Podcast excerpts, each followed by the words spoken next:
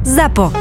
Zábava v podcastoch. www.zábavavpodcastoch.sk Toto je True Crime Podcast. Takže je logicky 18+, plus, lebo sa nevyhneme opisom fyzického, psychického, verbálneho a sexuálneho násilia a tiež opisom sexuálnych deviácií páchateľov. Z tohto dôvodu je podcast nevhodný pre vás, ktorý máte menej ako 18 rokov.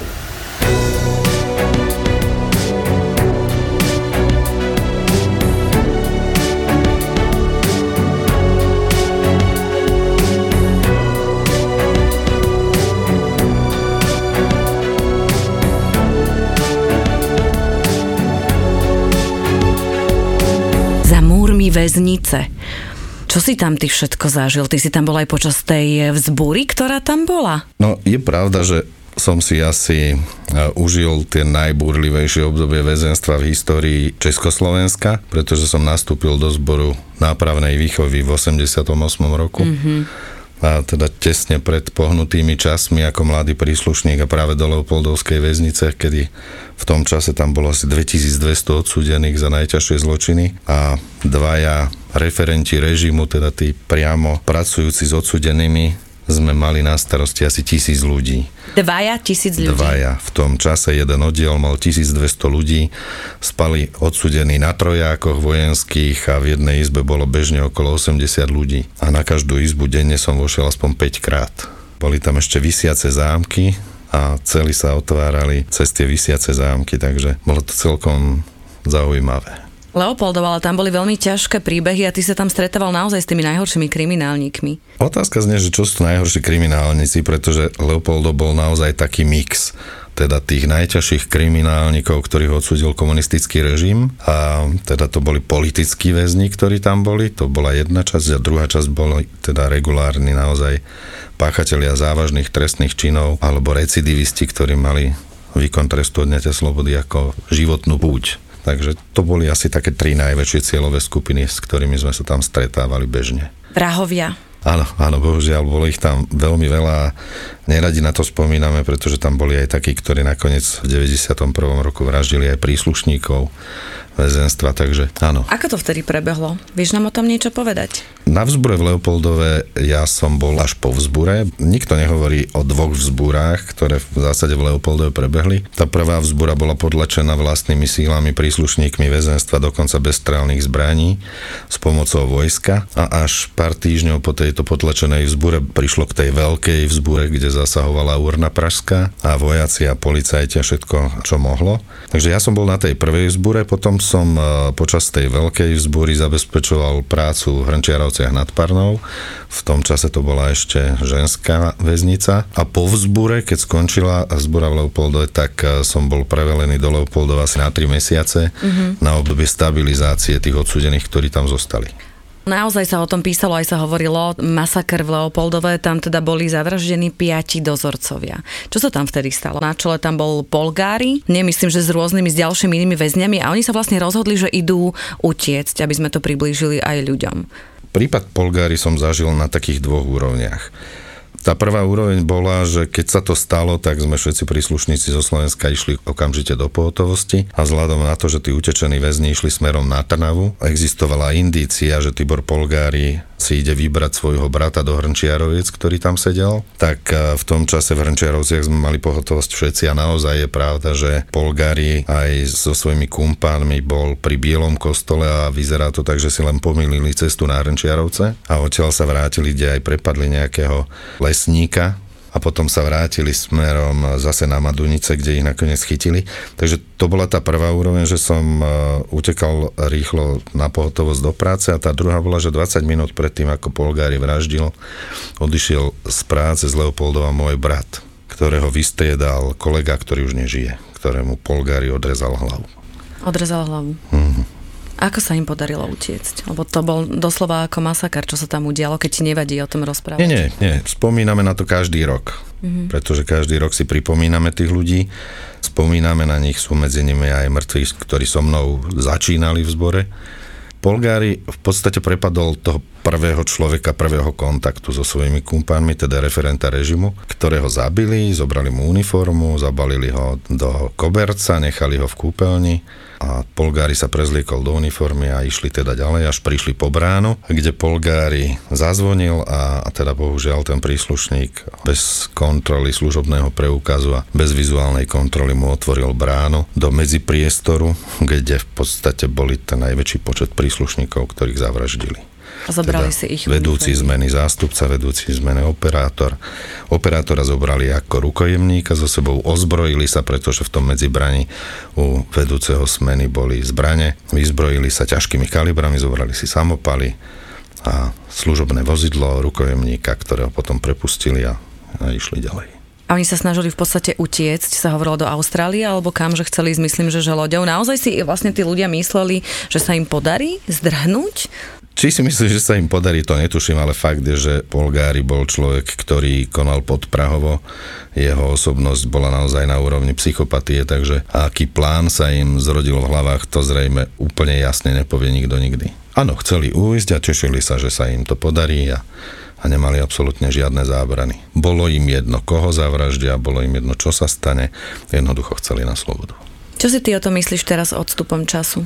som zainteresovaný, takže s odstupom času si myslím stále to isté že toto by sa inde nestalo, čo sa stalo u nás. Bohužiaľ, že sa to stalo. Na druhú stranu to bol taký podnet, kedy sa začali prehodnocovať spôsoby zabezpečenia ústavov na výkon trestu odňatia slobody a výkon väzby a po tých zomretých sa začali prerábať a zabezpečovať lepšie tie vstupné brány a zabezpečovať tí ľudia, kde sú zbrania a podobne. Vždy to ale zostane tak, že vo výkone trestu tí prví ľudia, tí referenti režimov, o ktorých hovorím, kde som aj ja začínal, sú ľudia v prvej línii. Hej, teda to sú ľudia, ktorí sú neozbrojení, ktorí majú len miernejšie prostriedky na svoju ochranu a ktorí v prípade vzniknutia nejakých nepokojov sú ohrození. Počúvate Profil zločinu s Kristínou Kevešovou. Tibor Román, som veľmi rada, že si prišiel, ďakujem ti. Ty si začínal vlastne ako referent režimu, ako to voláte? My, my tak normálne ľudsky povieme, že veď to je bachar alebo dozorca, ale vy máte že referent režimu, ale potom si začala robiť čo? Ty si tam mal rôzne pozície, viem, že teraz ty aj vyučuješ dokonca na vysokých školách o väzenstve. Uh-huh. A... Ja som nastúpil ako referent režimu, lebo vola kedy to musel byť maturant. Takže ja mm-hmm. som bol maturant v 88. tak som išiel do toho priameho výkonu s odsudenými Ostatní, tzv. strážni, dodnes deň sa to tak volá, zabezpečujú tú vonkajšiu ochranu ústavu. Hej, teda slúžia na vežiach, sprevádzajú odsudených mimo ústav, vozia ich na súdy, na rôzne eskorty a podobne. Takže oni zabezpečujú tú budovu, no a referenti režimu sú s nimi vo vnútri, v tom priamom živote.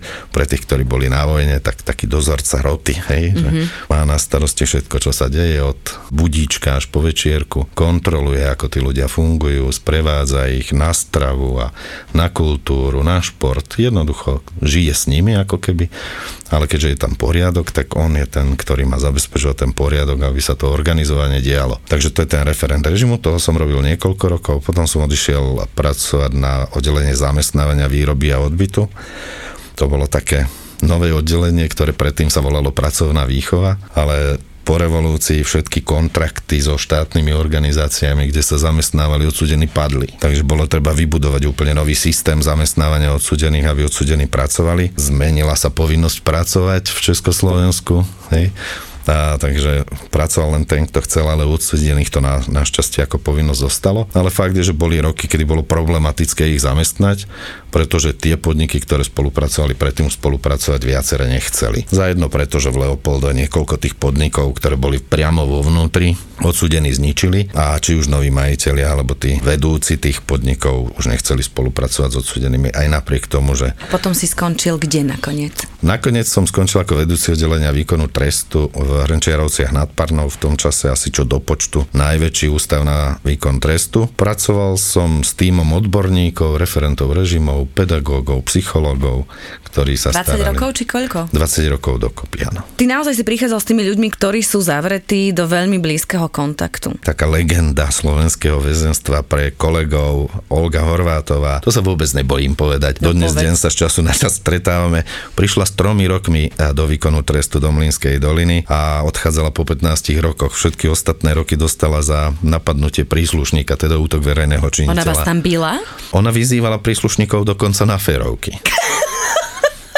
Povedz mi A viac. mala z, toho, mala z toho náramnú zábavu. Mne to až také vtipné nebolo, pretože mi ju náčelnička oddelenia dala na pracovisko ZDA Partizánske mm-hmm. a povedala, že aj Horvátov si zaslúži humanizáciou výkonu trestu a nechcela si dať povedať, že je to debil a že je to psychopat, s ktorým to fakt nejde. Tak som ju poslúchol a vždycky tá Horvátová, to, to bola tak, že 1-2 dní v robote, potom sa s niekým pobila a 20 dní bola na samotke. Potom sa zase zo samotky vrátila, 1-2 dní bola v robote a takto to išlo stále dokola. Lenže keď sa pobila, tak niekedy sa stalo, že teda naozaj sme museli aj my zakročiť. Tak keď sme ju pacifikovali, vždy to bolo teda tak, že Olina kopala, škrábala, kúsala, čo vedela tak vždy bola spútaná, odvedená, vyšetrená lekárom, spravil sa záznam a toto bolo dokola. A po 90. roku prišlo, myslím si, že to bolo VPN a spomínali sme to nedávno, som stretol niektorých z ľudí, ktorí robí dnes politika a hovorí, že ja vás poznám, že ja som bol na vašich previerkach, či môžete slúžiť tí totalitní bachari aj po roku 90. A naozaj došla komisia, aj zástupcovia väzenstva, odborov, jeden z tej komisie sa nás pýtal, že počujete ma pán Roman, a čo vy ste sa stále byli s tou Horvátou? ja som sa s ňou nebil. Všetko máte v záznamoch. No a aby to teda bolo vysvetlené, tak vždy, keď prišlo k nejakému takémuto zásahu, tak a, náčelník oddelenia to musel vyšetriť a vždy museli aj osobne vypočuť toho odsudeného, na ktorého bol použitý takýto prostriedok. Tak tá náčelníčka išla za tou Horvátou po nejakom ataku, ktorý so mnou mala a hovorí, že čo ste zase s tým Romanom mali? A Horvátová sa postavila a povedala, pani náčelníčka, chcela som vyskúšať chvat, ktorý ešte nepozná. Profil zločinu.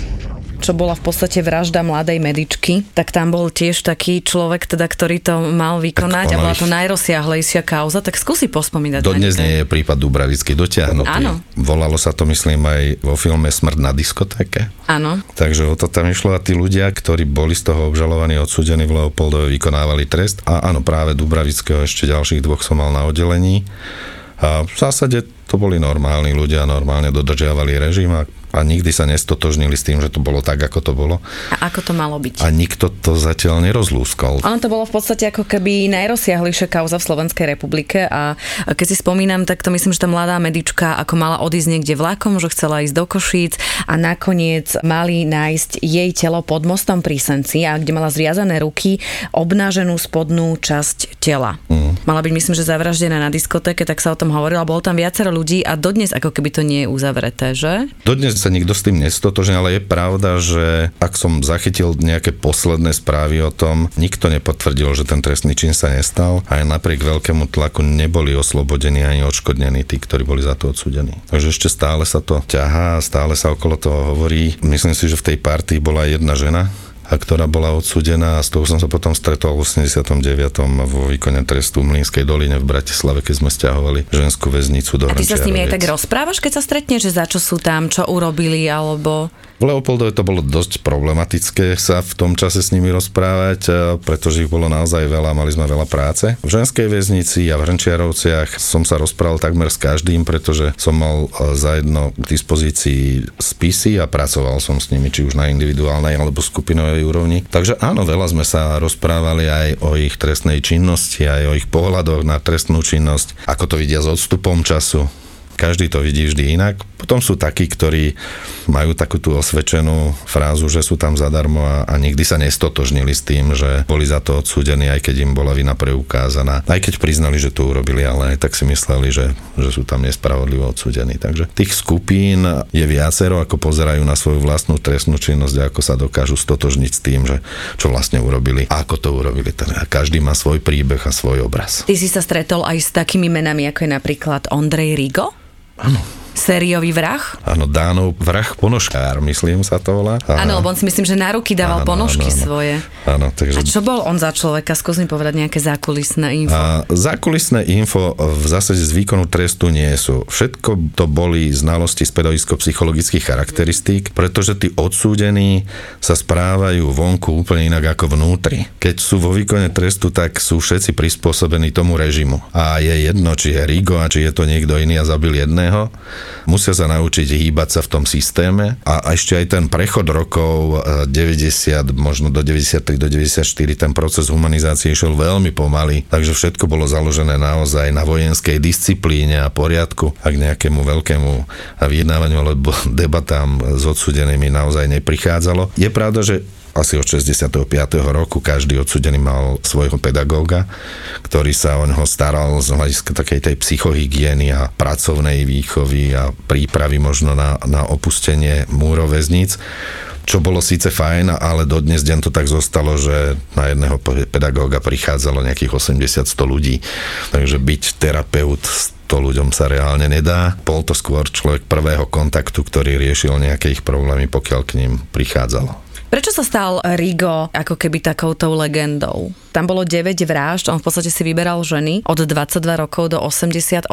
Oprav ma, ty to vieš určite lepšie, on najprv sa teda počkal, kým je tma alebo ráno, preskočil cez okno, čiže to bol ano. športový typ, hej, ano. ale iba na prvé poschodie, čiže akože vyššie to nedal. Potom počkal, kým tá žena zaspí, ano. potom ju dobil do hlavy väčšinou nejakou sekerou, tyčou alebo niečím a potom, keď už bola mŕtva, tak na nej vykonal súlož. Tak. A keď sa dalo, tak ho ešte aj vykradol a ty si povedal, že ako ste ho volali? Ponožkový? Ponožkový vrah.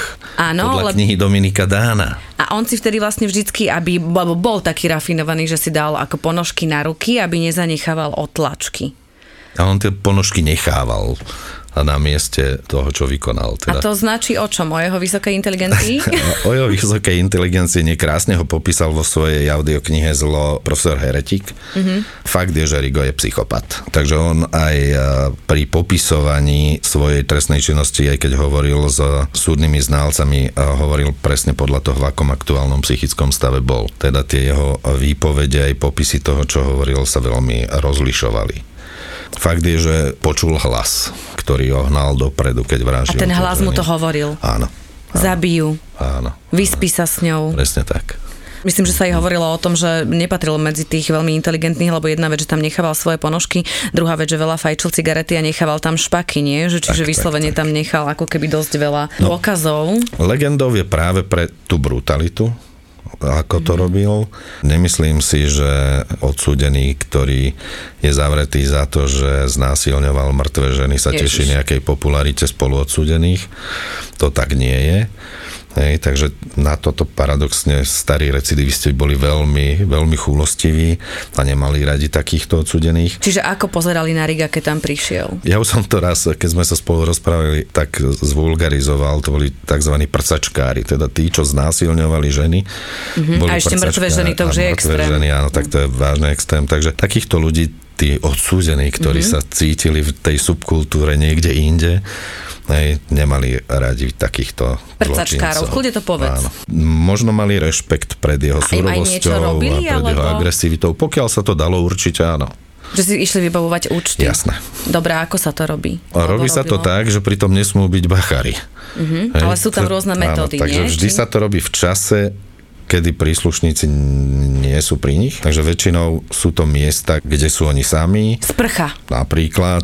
A je to pravda, že sa tam bijú po nohách? Akože som investigovala, hej, aby okay. si vedel. Takže ja som sa stretla s viacerými, ktorí teda sedeli a oni mi to hovorili z tej druhej strany a rozprávali mi, ako si teda v base vybavujú účty. Uh-huh. A teda mhm. mi rozprávali, že bude to, že v sprche, lebo tam, keď ho aj zbiješ teda po nohách, po chodidlách, že to nezanecháva modriny. Potom, že si tam dávajú akože bitky, klasická je deka. Jasné. No, vysvetlíme, kto nebol na vojne, alebo tak. sa v tomto nepohybuje, hodíš deku, viacerých ho kopete, tým pádom neviete, kto to bol. Tak. Dobre som to povedala. Približne. A, a potom ešte, čo mne hovorili, že existuje metóda na Krista. Hovor. Teraz si sa tak usmiala. Všetko viem. Existuje metóda na Krista, to znamená, že toho odsudeného, ja to teraz názorne ukazujem, škoda, že to nevidíte, ale ruky hore do X, nohy priviazať a nechať ho takto priviazaného niekoľko hodín, niekoľko dní. Čiže on nemôže na záchod hýbať sa nič a že sú to ako keby strašné krče, že to je tiež také vybavovanie si účtov. Zrejme všetko teda robia ľudia. Teda musím povedať, že som mal možno šťastie na svojich kolegov, a ja nehovorím, že, že neprichádzalo k násiliu vo výkone trestu odňatia slobody, ale je jedno, či to bolo pred rokom 89 alebo po ňom. V každom prípade pre tých, ktorí tomu nerozumejú, príslušníci sa báli robiť násilie na čierno, mm-hmm. pretože patrili pod vojenského prokurátora. Odsudený aj do roku 89 mal právo sa stiažovať.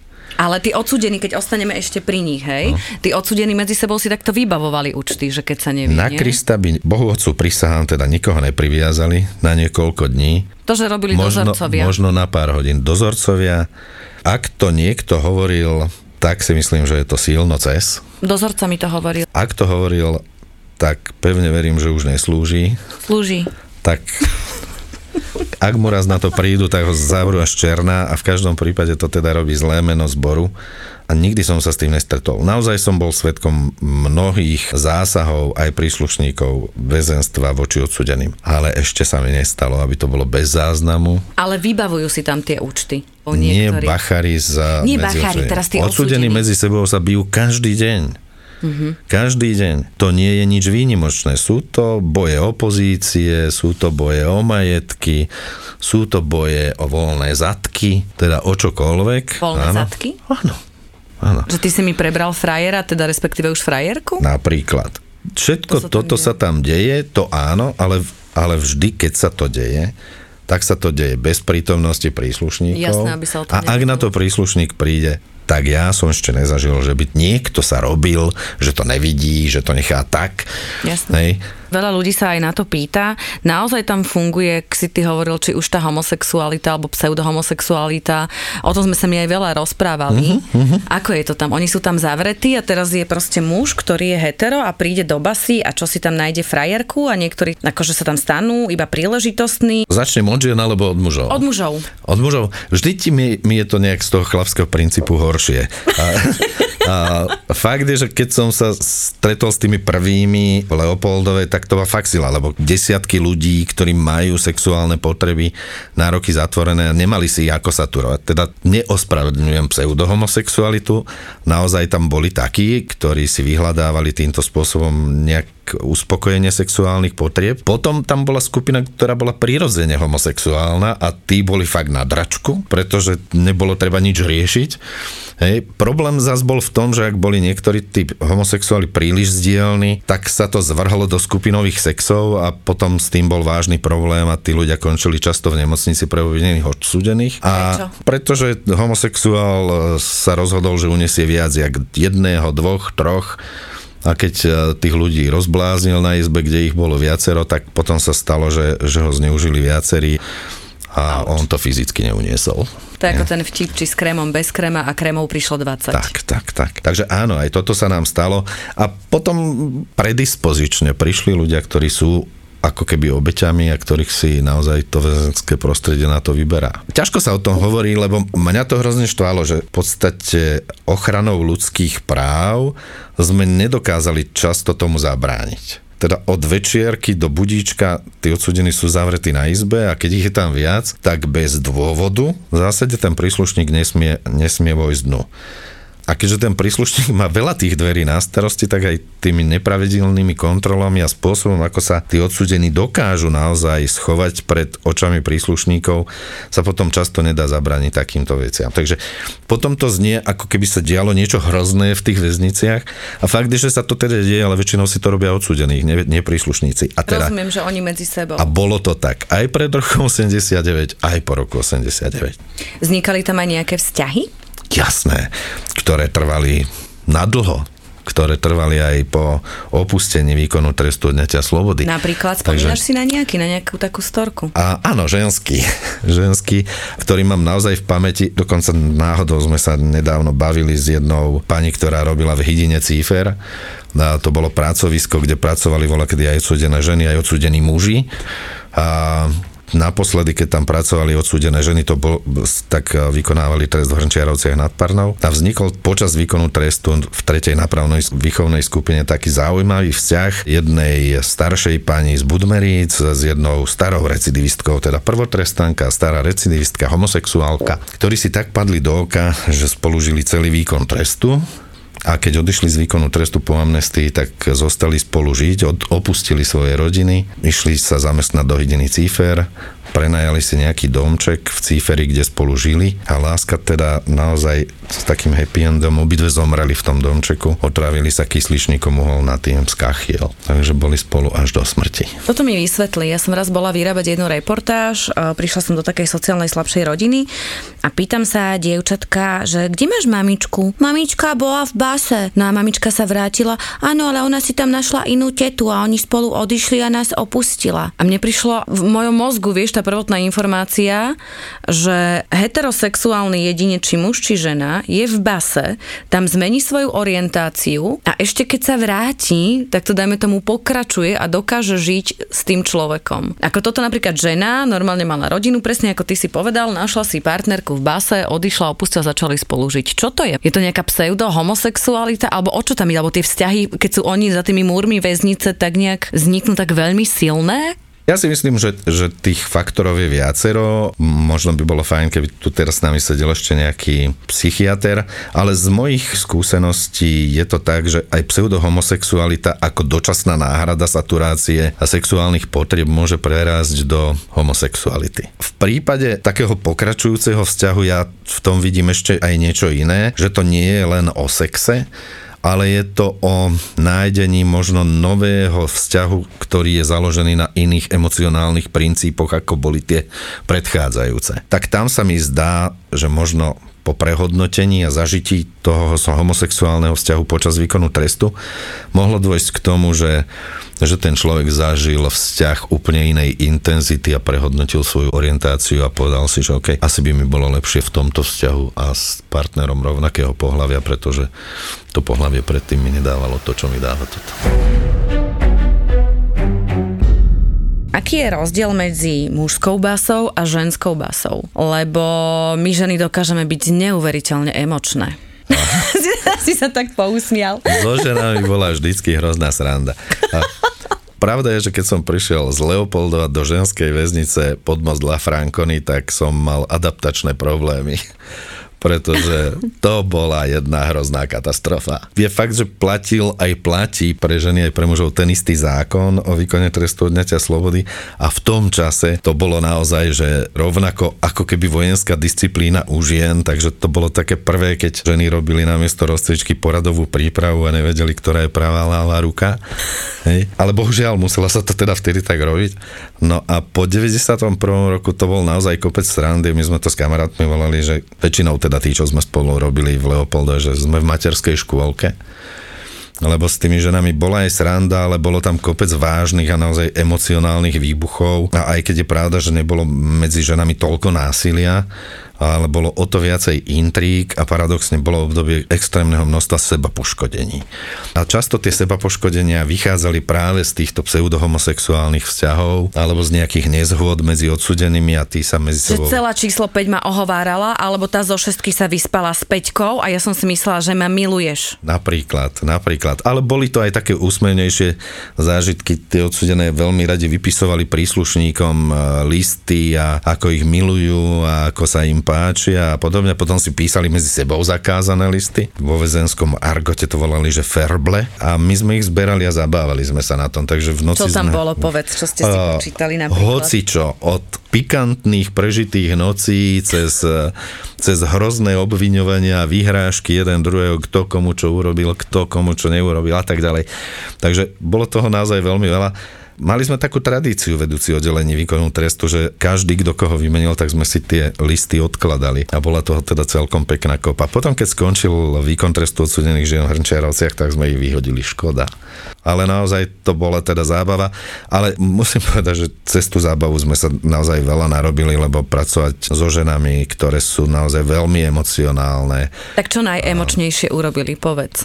To, že sa pichali s nožnicami, sme brali ako niečo normálne. To, že nám jedli ihly na pracovisku, kde sa šili topánky, sme brali normálne. Ihly? Ihly. A prečo? Ihly. No tak sebapoškodzovanie je taký sprievodný A potom negatívny ako, znak. hej, že jej to...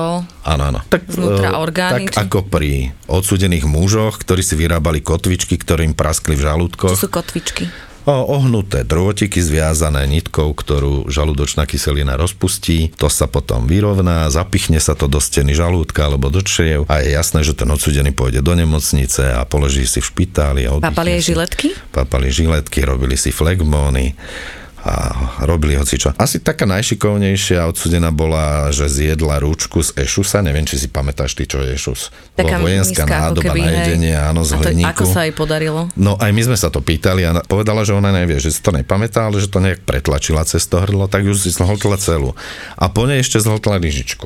Dodnes deň si ju pamätám, keď ešte žije a bude to raz počúvať, tak, tak možno vie, o kom hovorím. Nemôžem hovoriť mená, ale takýchto žrútov bolo veľmi veľa aj medzi mužmi, aj medzi ženami. Vždy to bolo riešenie nejakého stavu, alebo niekedy len spríjemnenie si chvíľ tým, že si spôsobím nejakú imu a odvezú ma do Trenčína a tam týždeň budem v nemocnici. Neraz jeden bachar hovoril, že tam mal odsudeného, ktorý doslova zožral puta. Že to dokázal tiež nejako ro- rozobrať. Tie sa dajú celkom dobre naskladať ešte.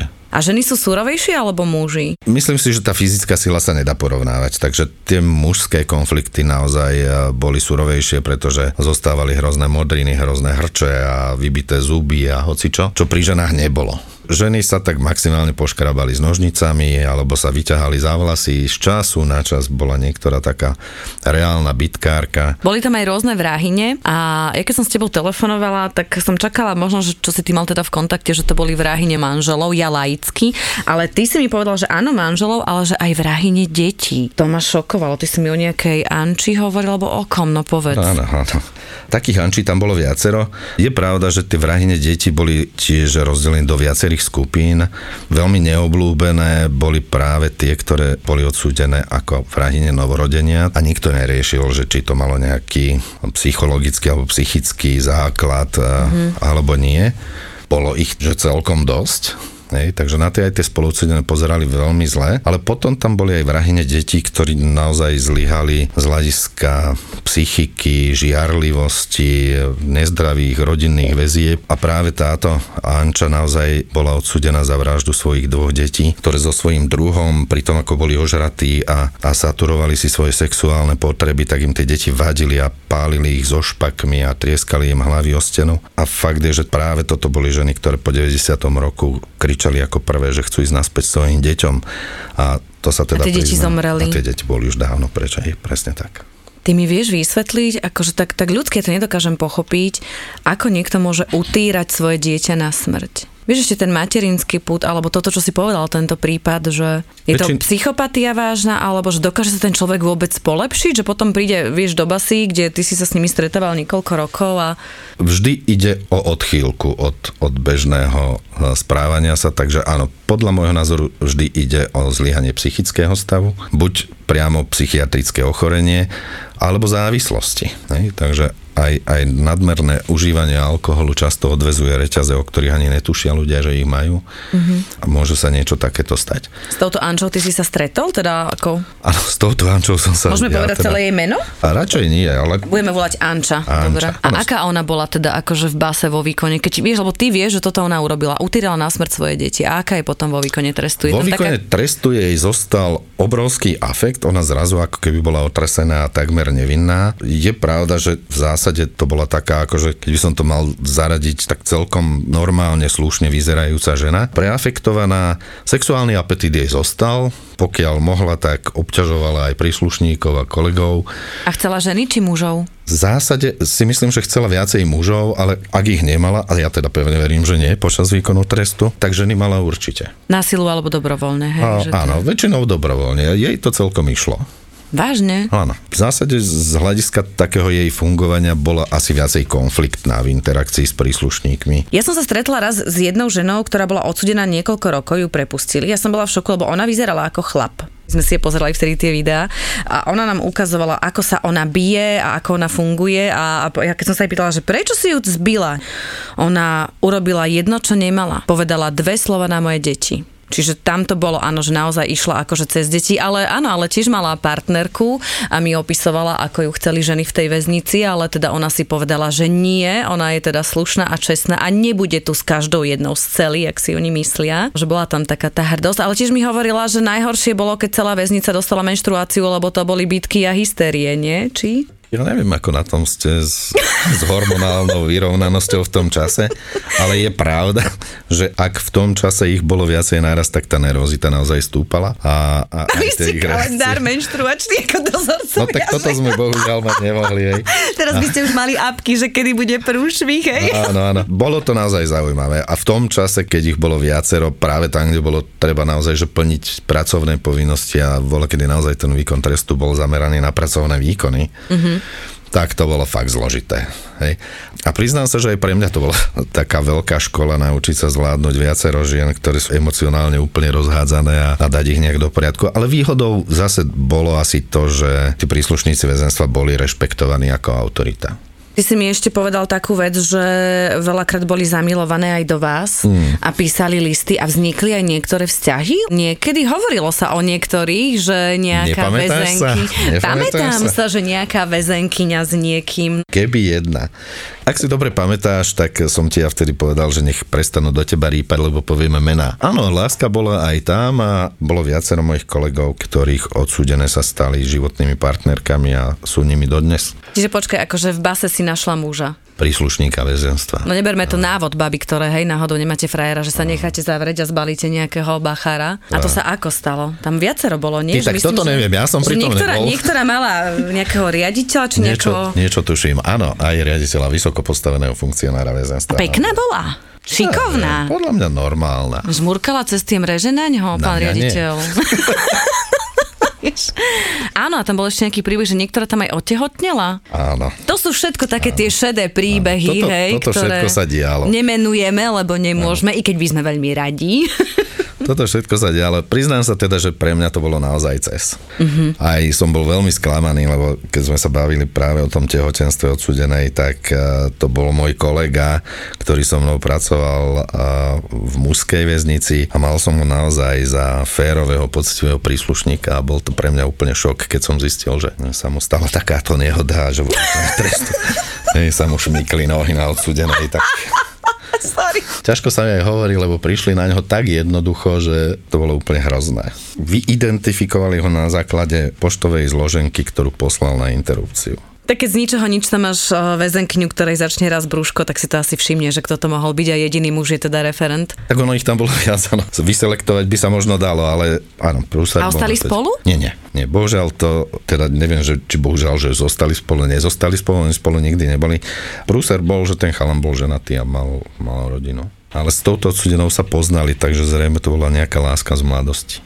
Ale zase tam ten druhý, tak ten si už normálne zobral za manželku. Nebol jeden. Viacerí si ich zobrali. Určite, určite. A to ako je možné?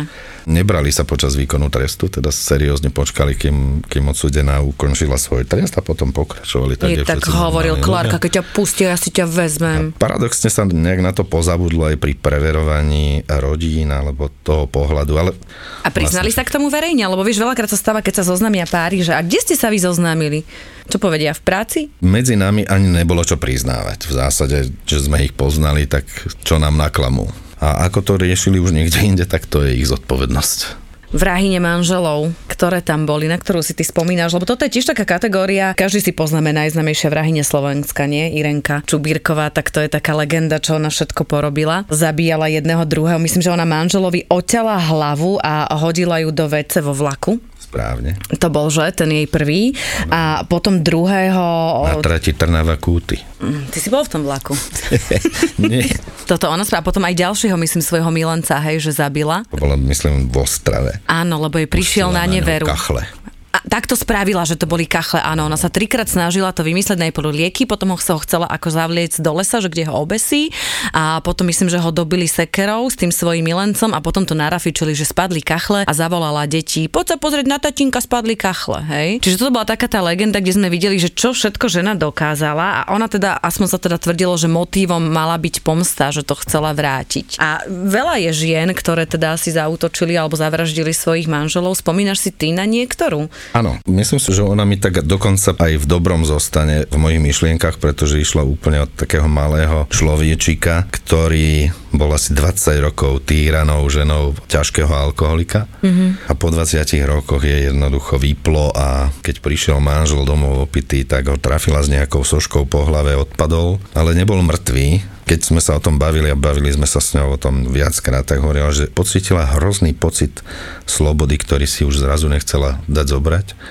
Povedala, že má úsek, ktorý si naozaj nepamätá a ona toho muža úplne rozsekala a nakomplet ho naložila do zaváraní nových pohárov, pretože bola mesiarka, tak ho spracovala na komplet. Božiaľ sa na to prišlo, ale teda fakt je, že to chápem, aj keď teda neišlo o opatický afekt, ktorý by ju bol oslobodil. Ten súdny znalec odboru psychiatrie, keď ju odsudili, tak povedal, že v podstate ona vedela, čo urobila, ale ona sa tomu nejak nebránila. Že ona cítila veľkú úľavu, nemala ani výčitky svedomia z toho, že to tak bolo. Veľmi som si vážil, že sa o ňu jej deti starali, celý mm-hmm. výkon trestu odňaťa slobody, aj teda keď ju prepustili, tak eh, s tými deťmi žila kde je teraz neviem, ale vo výkone trestu to bol naozaj taký obyčajný maminkovský človečik, starostlivý, poctivo pracujúci aj vo výkone trestu, poslúchajúci.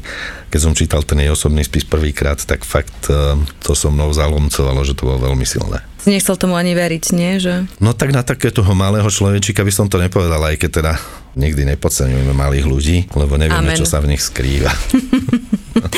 Meriam 158 cm, pozor na mňa. No, vidíš. Spomínaš si ty ešte na nejaký ďalší prípad? Tých vrahyň bolo viacero. Ktorá ti tak utkvela? Pamätám si ešte jednu, ktorá zavraždila svojho muža, ale tiež to bolo o násilí v rodine. A ona úplne s takými rozjasnenými očami popisovala, ako ho priviazala na stoličku, keď bol ožratý a najskôr mu odrezala penis a hovorila, že konečne, lebo že po tých rokoch, čo jej robil zlé, že to, to bolo to najmenej, čo mu mohla urobiť. Mm-hmm. A potom ho teda zabila.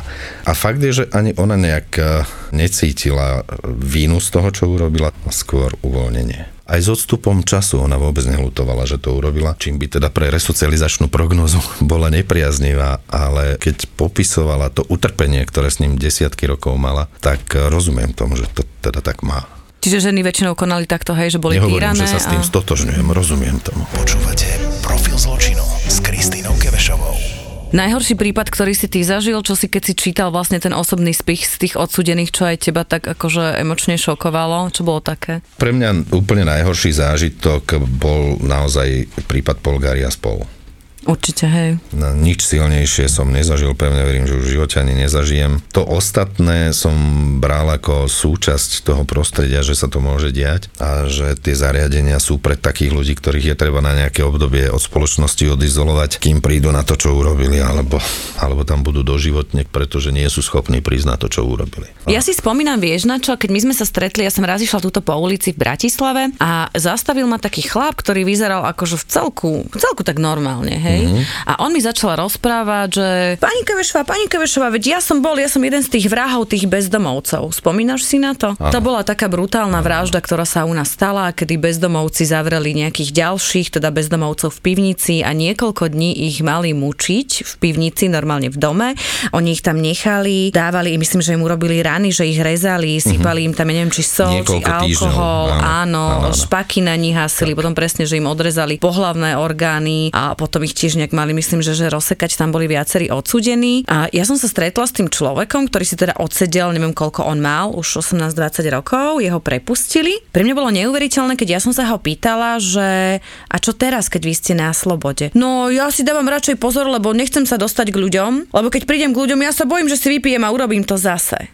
To bolo šialené. A mal také fúsky a potom mi začala rozprávať druhú story, že jeho vzorom je Adolf Hitler. Mm.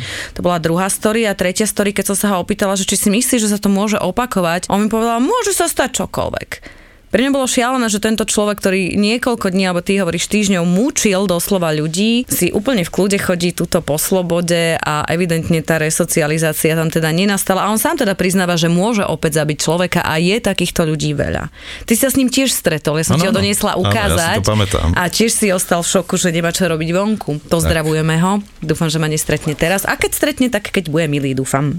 Vieš, celý ten systém spravodlivosti je nastavený tak, že každý človek by mal mať zrejme v živote ešte šancu.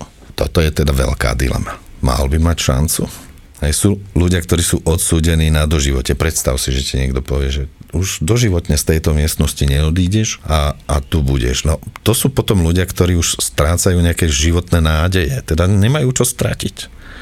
To znamená, že ten život je každodenné riziko, že niekomu v záujme toho, aby sa raz dostal na slobodu, môže opäť zobrať. Nechávame na špecialistov, psychiatrov, psychológov, aby posúdili, či ten človek je schopný vonku normálne fungovať alebo nie. Môj osobný názor aj na základe odborných skúseností je, že väčšina z nich nie.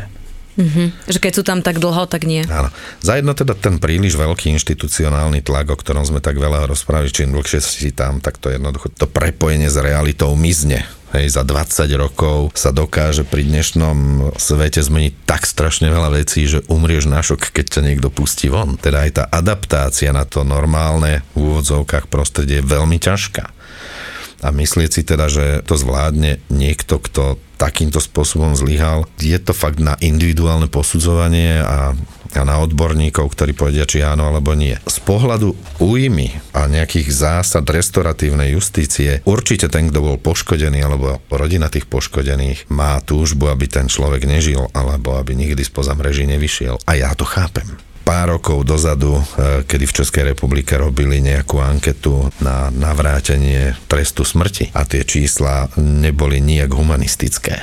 Mm-hmm. A rovnako dodnes deň stále je mnoho ľudí, ktorí hovoria, že Havlová amnestia bol jeden obrovský omyl a že tak prudko stúpla kriminalita počet vražd v Československu a nikto za to nikdy nebol zobratý na zodpovednosť. Hej. Takže je to naozaj na individuálne posudzovanie, že kto áno a kto nie. Je to taká skupina ľudí, s tým som sa tiež veľakrát stretla aj ja v praxi, keď riešime rôzne prípady. Napríklad, keď sa budeme baviť o osadách a naozaj tých nižších sociálnych vrstvách vrstvách. Oni urobia nejakú trestnú činnosť. Teraz sa im povie, že môžu mať pokuty, alebo bude začaté trestné, alebo pôjdu do basy. Je tam skupina určitých ľudí, ktorým to je jedno a dokonca sa do tej basy tešili. Čiže keď oni urobia lúpež, krádež, vydieračku, bitku, čokoľvek, tak oni mi povedali, že no a čo, keď pôjdem do basy, bol som tam niekoľkokrát, aspoň mi tam je teplo, dostanem tam jedlo a je mi tam fajn. A veľa z nich sa dokonca ešte tam aj nechávajú na zimu zavrieť, lebo ich tam fajn. A to mi tiež aj bachári volali, že to volajú osadári, či, či ako? To netuším, my sme týchto zimných odsudených mávali, vždy to tak bolo, že mnoho na zimu bolo treba sa dať pozatvárať. lebo bolo teplo a trikrát denne teplá strava a pracovať sa muselo do roku mm-hmm. 89 a, a, a vo výkone trestu aj potom. Takže áno, ale ak myslíš priamo na ľudí z rómskych osád, tak to je tak špecifické, že každá osada je iná. Každý ten Róm je iný. Toto mne hovorili konkrétne ako referenti, pre mňa ako ľudia, ktorí tam pracujú, tak oni mi to rozprávali, že to je pre nich úplne najhoršie, keď oni prídu, lebo oni si tam robia, čo chcú. Oni tam akože veľmi ťažko je udržať medzi nimi nejakú disciplínu, že čo urobíš, zakážeš im list listy, im nikto nenapíše. Vieš, keď ani nevedia písať. Potom, že im jedia tie žiletky, tam to bolo, že oni dokážu zjesť vlastne ako keby putá. Oni častokrát ani nerozumejú tej komunikácii, hej. Potom sú tam samozrejme tie veľmi vážne vzťahy, najlepšie je, keď vie jeden spievať, hej, a že si užijú. A že tu je veľmi ťažko akože udržať taký ten poriadok, že na nich neplatí absolútne nič. Ťažko sa mi k tomuto hovorí, aby sa moji kolegovia neurazili, ale... Vidím to na tebe. Toto môžu povedať nezreli príslušníci, ktorí sú neznali zákona tá pozícia príslušníka väzenstva má užívať aj nejaký spoločenský status a má užívať aj nejakú autoritu v zaobchádzaní s odsudenými. Ak ti toto niekto povedal, tak z môjho pohľadu vedúce oddelenia výkonu trestu spred desiatich rokov to bol slabý príslušník, ktorý nevie zvládnuť odsudených, teda svoju prácu. Je množstvo zákonných postupov, ako sa to dá a ja nehovorím, že som nezažil, že sa odsudení nevedeli vpratať do kože, ale nestalo sa mi, že by som ich nedokázal do tej kože vrátiť späť. A to je o profesionálnom prístupe, o autorite a nie o tom, či je niekto zvládnutelný alebo nezvládnutelný. Tak ako v psychoterapii neexistuje nezvládnutelný klient, existuje Rozumiem. len zlý terapeut. Je nejaký uh, odsudený, s ktorým si ty ostal v kontakte? Že ste sa ako keby, že aj keď sa stretnete, sa učíte aj vonku, že? No, Potom. No jasné. A o tebe inak pekne hovoria, ja musím povedať, že o jasné. tebe hovoria, že si bol taký férový. No, ďakujem pekne. Stalo, stalo sa mi už aj horšie. No povedz. Ale však ty vieš, že som robil jedno obdobie aj v resocializačnom centre odborného garanta, viedol som terapeutickú komunitu a chodíval som väčšinou pracovať cez víkendy, aby som mal viacej času. Cez týždeň týždeň prijali nového závislého, myslím od alkoholu a dávali mu tí chovanci informácie, že teda kto príde cez víkend a tak a že teda príde tento a tento, on s nami bude robiť terapie a on robil v base. Aha, jak sa volá? No, že Tibor Roman. O, tak ja odchádzam. Aj sa zbalil, teda odišiel do piatku, nepočkal. A myslím si, že naozaj som bol férový. Teda ja som ctil zákon a... A ostal ti nejaký kamarát tam, alebo taký, s ktorým, že, na ktorého si spomínaš? No mnoho, daj, mnoho. na ktoré prípady Jedného si spomínaš? máme spoločného, ktorého A to je ten ja... bývalý dealer, Áno. hej. A potom mám niekoľkých takých, ktorých som mal aj v procese resocializácie a dodnes deň si volávame a píšeme si. Tí boli za čo odsudení? To sa keby sa čo tak polepšili, hej? A niektorí takí chronickí zlodeji alebo násilníci, bitkári pod vplyvom alkoholu. Hej, závisláci väčšinou to majú tak, že, že nejak zlyhajú. Vole, kedy sa o Trnave hovorilo ako o malom Ríme, lebo je tam veľa kostolov, ale fakt je, že to bolo hniezdo kriminality. A ja som Trnavčan. V Trnave bolo bežné, že večer sa stretávali na ulici pri pive policajti, bachari a, a odsudení a kriminálnici. Takže s mnohými z nich som vyrastal, mnohí z nich nakoniec skončili u mňa vo výkone trestu. Dodnes deň sa stretávame a... Že kamarát u teba skončil v base, aj sme hej? kamaráti zostali. A aké to je, keď ti zavrú kamaráta a ty si na tej Dosť druhej zložité, strane, že? Dosť, dosť zložité, teda musím povedať, ale zvládol som to. Ale paradoxne, ak je niekto kamarát, tak to pochopí. Hej. Za čo ho zavreli kamaráta? Viacero ti takto? A, viacero, určite. Určite. Keby som lovil v pamäť, tak by ich bolo na desiatky. No povedz Ale väčšinou niečo. to boli všetko bitkári, zlodeji, podvodníci. Mm-hmm. A ktorí, ale musím povedať teda, že viacerí boli len raz a potom už viedli riadny život a dokonca sa im darí. A keď ich zavreli, tak jak to bolo? Čau, Tibor, aj ty si tu dobre. Tak toto nie. Tak vieš, lebo je, ja si neviem predstaviť, že ma zavrú a bude tam toto teda kamoška. takto vieš, že je to také, že... No. Myslím si, že sú to také vzájomné, dosť nepríjemné situácie, preto odsudeného vždy nepríjemnejšie a určite by si nedovolil mi povedať ako predsedovi príjmacej komisie, že ahoj Tibor. Mm-hmm. Možno ja by som mal skôr tú tendenciu, ale zase protokol je protokol, takže to nejde. Pokiaľ by som ja priamo toho človeka nevyhľadal, tak nemusíme do styku ani počas výkonu trestu prísť, možno pri nejakých kontrolách, ale zase faktom je, že aby nedošlo k nejakým dezinformáciám. Pokiaľ to bol príliš blízky kamarát, snažil som sa, aby odišiel z tej väznice preč. Stretol si sa niekedy s niekým, o kom si si myslel, že tam sedí neoprávnene, že nevinne? Že aj keď si si pozrel ten osobný spis, alebo si mal takú intuíciu, že mm, toto mi tak... Uh-huh. Keď sa zmenil zákon o pytliactve, tak som bol určite presvedčený, že detko, ktorý ulovil na čierno kapra, dostal za to pol roka v base byť nemal. Čo? Dobre. Ulovil kapra a detka dali sedieť? Áno, lebo nemal rybársky lístok. Ježiš, a pedofilov nechajú behať po vonku, Takže- rozumieš ma s podmienkou a detka za kapra závru. To Tak. je Slovakistan u nás Tak. fakt. To je... A čo teda viem určite, že sa to nemá, ale, ale deje sa to a to je práve z rómskych osád, kam ty chodíš, že prišli do výkonu trestu ľudia, ktorí z hľadiska osobnosti boli hraniční a oni vlastne ani nevedeli, prečo sú tam, lebo medzi nimi fungujú také debaty, že chod si to za mňa odsedieť. Takže kľudne tam sedel za niekoho iného, ale on ani nevedel, čo sa stalo, ani nevedel, čo, čo spravil, ale priznal sa k tomu. To sú tie také tie Áno, nižšie, áno, hej, áno, že takže- inteligenčné vrstvy, čo sme sa bavili, hej. No len problém potom je, že, že takýto odsudený potrebuje osobitnú starostlivosť vo výkone trestu. A priznám sa, že nejaké veľké kauzy som nikdy, nikdy neriešil. Veľmi ma zaujímalo vždycky, keď eh, som išiel do Leopolda, že si pozriem osobný spis Babinského. Za totality to bol veľká kauza, hej, politická. Zavreli kráľa Oravy, ktorý lietal na helikoptére a strelal kamzíky a podobne. A nakoniec som sa k tomu spisu ani nedostal. Je pravda, že som sa s tým Babinským stretol vo výkone trestu. Bol to malý, nevýrazný, slušný, inteligentný pán, ktorý si sedel svoj trest za to, čo povystrajal tak. Ale inak ma to nejak netrhalo. Čo si myslíš o dnešnom väzenstve? Ako to funguje? Lebo sú tu aj rôzne kauzy, nebudeme ich teda ako rozoberať, lebo nie sú uzavreté, ale Na veľa vecí som prišiel, až keď som z väzenstva odišiel.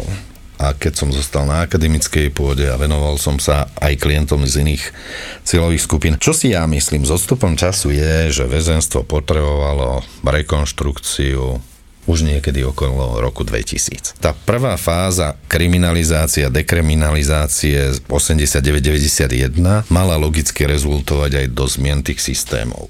Ale to nie je systém, ktorý dnes spoločnosť považuje za predmetom pozornosti. Teda ľudia sú skôr negatívne nastavení voči tým, čo sú za mrežami. A výsledok je, že do väzenstva sa neinvestuje. Opäť sa niekomu podarilo zavrieť brány väzenstva a ja už roky hovorím, že brány väzenstva je treba otvoriť spoločnosti v úvozovkách.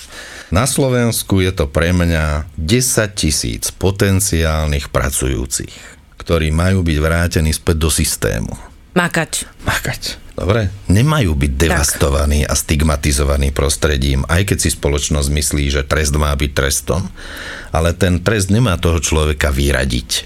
On ho má vrátiť. No ja by som rada videla Kočnera, okay. ako šije to Presne panky. tak. Takže ten systém v tomto potrebuje okamžite prekopať. Následky výkonu trestu sa dajú riešiť prekopaním vnútornej diferenciácie. Melú o tom 20 rokov.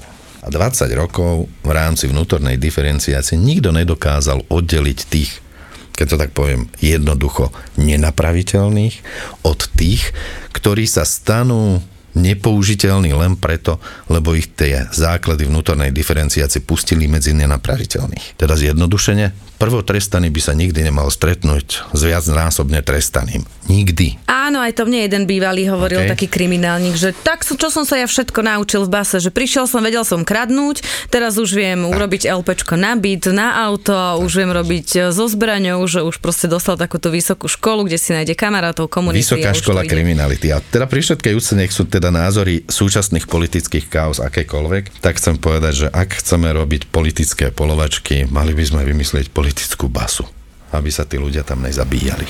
Sami. Profil zločinov s Kristínou Kevešovou. Povedz mi viacej o tých kyselinároch. To boli ľudia, ktorí mizli v kyseline. Rozpúšťali sa v kyselini. Bola to veľká partia, ktorá to vykonávala na objednávky, brala za to peniaze a celkom sa im darilo. To boli tie 90. roky, nie? No, že keď sa no. potrebovali zbaviť ako keby niekoho, tak, tak oni tak, prišli, tak. zohnali kyselinu a vlastne tie tela sa tam ako keby rozlepšali. toho človeka v kyseline. A ty si mal tých kyselinárov v base. Áno. Jeden z nich úžasne varil. Robil kuchára. Robil kuchára vo väzenskej kuchyni, môžem vám povedať, že to bol Interhotel. On bol profesionálny kuchár, naozaj.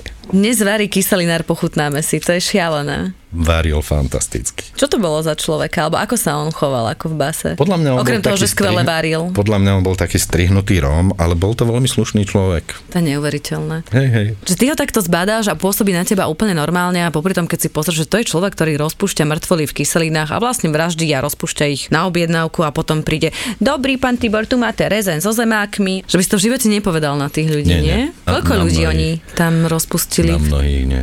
Neviem, no, neviem ani koľkým dokázali, ale bolo ich veľa. Tá kauza bola niekoľkoročná, naozaj tých ľudí zrejme mizlo desiatky. To bolo v čase, keď boli rôzne biele kone, ktoré potom takto mizli. Aj potrebovali sa ich Bol zbaviť. to jeden veľký kšeft. Takže takýchto prípadov bolo veľa. A keď si mi ty zavolala, že spomen si, tak som si, že som si ja nepísal memoáre. Hej, lebo po období, čo robím už niečo iné, tak mi naozaj veľa tých vecí už vypadáva z hlavy. To už boli potom len také malé vraždičky. No daj. Ale zase to je spojené s podsvetím. Ako sa takíto mafiáni chovajú v base? Sú rôzne obdobia, ako sa tí ľudia správali, stále sa menili. Keď začali chodiť prví mafiáni, to boli naozaj ľudia, ktorí mali veľmi dobré adaptačné schopnosti. Oni sa veľmi rýchlo zorientovali v teréne, veľmi rýchlo si dokázali nájsť v tej subkultúre svoju pozíciu a celkom dobre fungovať. Mnohí Dokonca si myslím, že normálne pokračovali vo svojej trestnej činnosti cez kanály, ktoré sa im podarili. Bolo obdobie, kedy začali zatvárať ruských a ukrajinských ľudí, ktorí tu sa snažili obsadzovať územie mafiánske a to boli zase všetko vysokoškolsky vzdelaní. A musím teda povedať, že keď začali chodiť tí prví svalnáči z Ruska, gardoví kapitáni, ktorí mali 30 rokov, tak z nich išla naozaj hrôza, ale boli to veľmi dobre spolupracujúci a uvážliví ľudia. Oni vedeli, kde sú, vedeli, čo potrebujú, vedeli, ako to potrebujú a celkom dobre sa s nimi komunikovalo, spolupracovalo. Ako mohli teraz ty si povedal také, že mafiáni riadili svoj biznis? Naozaj to je ako v takých tých filmoch? Nie, že príde do basy, má tam komunikačné kanály a teraz áno, máme tam nejakú mafiánsku skupinu a on si to ako to ide nezákonným spôsobom. Hej. Z času na čas zachytíte, že, že niekto mal na čierno nejaký mobilný telefón a tak ďalej. Takže je to skôr takto. A dávali vedieť, hej, že kde sú tam vybavty tie drogy, ty sa postaraj o tie moje štyri bordely, ty urob toto a budeš mať z toho toľko, toľko peňazí. No a hej? potom, či chceme alebo nechceme, veľký tlak vyvíjajúci sa aj na príslušníkov väzenstva snažia sa aj cez nich nejakým spôsobom si zabezpečiť nejaké výhody. Sú ľudia, ktorí na to skočia, sú ľudia, ktorým sa povyhrážajú, niečo urobia, sú ľudia, ktorí sa priznajú, sú ľudia, ktorí sa nepriznajú sú ľudia, ktorým na to prídu. Čiže príde nejaký mafián a povie, že ja neviem, že dám ti peniaze, keď toto, alebo príde ti na účet, keď mi zoženieš cigarety, alebo budem tu môcť mať mobil. Lebo keď mi nevybavíš, tak sa stane niečo tvojej rodine. Mm-hmm. Aj toto sa dialo. Ešte spomínaš si na koho? Robert Trajkov. Mal prezývku Netvor, bol to vola kedy úspešný reprezentant v plávaní a neskôr sa pridal tiež k Síkorovcom a nakoniec spáchal vraždu podnikateľa Jozefa Mišenku. Momentálne je vo výkone trestu na 25 rokov. S nimi si bol v kontakte, hej? Jasné, jasné. A oni sa priznávajú k tým vraždám? Ako on, net, prečo volali netvor? Mal takú prezývku zrejme pre jeho brutalitu. Akú brutalitu? Netuším, ja Pri vraždách, to pri bitkách, či? Zrejme skôr je to z toho mafiánskeho prostredia. Vo vražde Myšenku boli zapojení viacerí. Ivan Skalický, neviem či Áno, hej. Hej, takisto si odpíkal trest za vraždu a po prepustení z Hrnčiaroviec, kde som slúžil, sa pridal tiež k Sikorovcom a, a tiež bol zapletený vo vražde Myšenku. Ako sa tí ľudia správajú, ktorí sú tam na doživote? Lebo to musí byť podľa mňa inak akože str- strašné psycho, keď viem, že ja už odtiaľ to nevylezem. Vieš, že ma tam zavrú a viem, že tam zomrem, hej, že tam ostanem. Dokáže sa tá psychika človeka prepnúť, že si povie, že aha, tak toto je môj domov, tuto ja fungujem? Nič inému nezostáva, ako sa prepnúť. V zásade v tom zaobchádzaní je primárna bezpečnosť personálu, teda aj spôsob pohybu tých odsudených je takým spôsobom a, naozaj vedený, aby nedošlo k žiadnemu možnému nejakému ataku. O to je to zase na druhú stranu stigmatizujúcejšie, že ten odsudený je väčšinou sám na celé, alebo s niekým spolu odsudeným, ale z celý vždy odchádza spôsobom, ktorý musí zabezpečovať zdravie a život personálu. Takže kdokoľvek to by asi povedal, že si na to zvykne, tak klame, na to sa nedá zvyknúť. Mm-hmm. To môžeš len zažívať a nejakým spôsobom sa s tým vyrovnať. No a potom tá otázka tej nádeje, že či mám alebo nemám nádej sa raz z tej celý dostať, je pre mňa tak vnútorne nevyriešená. Jasné, že zákon povoluje podať si možnosť o podmienečné prepustenie po 25 rokoch aj odsudenému, ktorý bol odsudený na doživotný trest. Pre mňa je to teda dilema, že či áno, z hľadiska tej nádeje to chápem, že keď ma niekto odsudí na doživote a viem, že po 25 rokoch mám možnosť, tak môžem mať nádej, že ma raz niekto pustí. Otázka znie, že či to je dobrá nádej alebo falošná nádej. A sú dovolené počúvaj ženské návštevy u nás? Akože, alebo je to iba vo filmoch? Určite nie. A ani v jednotke, keď sú, hej, že tam príde, ako tak hovorilo, že príde manželka. Ja som to videla v nejakom talianskom mafiánskom filme, že príde manželka na víkend, alebo donesie tortu. U nás to tak nefunguje. Fungovalo niekedy, že môže prísť žena akože za svojím mužom do basy ho potešiť. Na návštevu áno, potešiť ho e, návštevou áno, ale pokiaľ myslíš to potešenie, Áno, čo ja, áno. tak, tak to nie. Prečo? Za jedno teda si myslím, že, že žiadny výkon trestu ako štátna inštitúcia na to nie je zriadená, aby zabezpečila hygienické opatrenia súvisiace so sexom, pardon. Ani si teda neviem predstaviť, že kto by to mal zabezpečovať potom, to mi nie je celkom jasné. A nedeje sa to? Podľa mňa nie. Uh-huh. Ja som to nezažil. Dobre, určite by som nikomu taký priestor nevytvoril.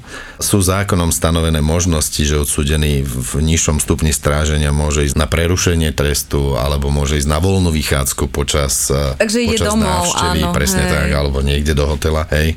Stalo sa nám, že sme prepustili takého veľmi slušného človeka na víkend, a mali ísť domov a on namiesto domov išiel do prvého nevestínca a bol tam 3 dní a po troch dňoch zavolali riaditeľovi, že spravil sekeru asi 120 tisíc korún a že by bolo fajn, že keby to niekto zaplatil. Hej. Tak to bol Zavolali asi riaditeľovi do väznice, že? blízko infarktu, že prečo Máte volajú jemu. Hej, takže, Čo hej. potom?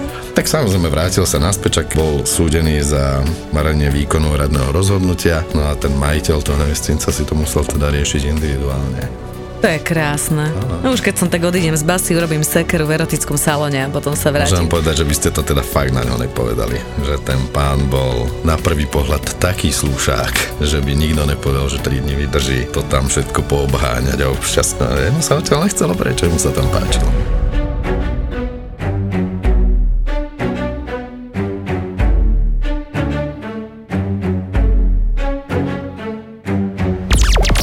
Ja som vždy lovila. Tento typek bude dneska so mnou spať, tento sa so mnou bude boskavať, tento typek bude robiť toto. A tak sa to aj dialo, lebo ja som potom išla aj po údenu.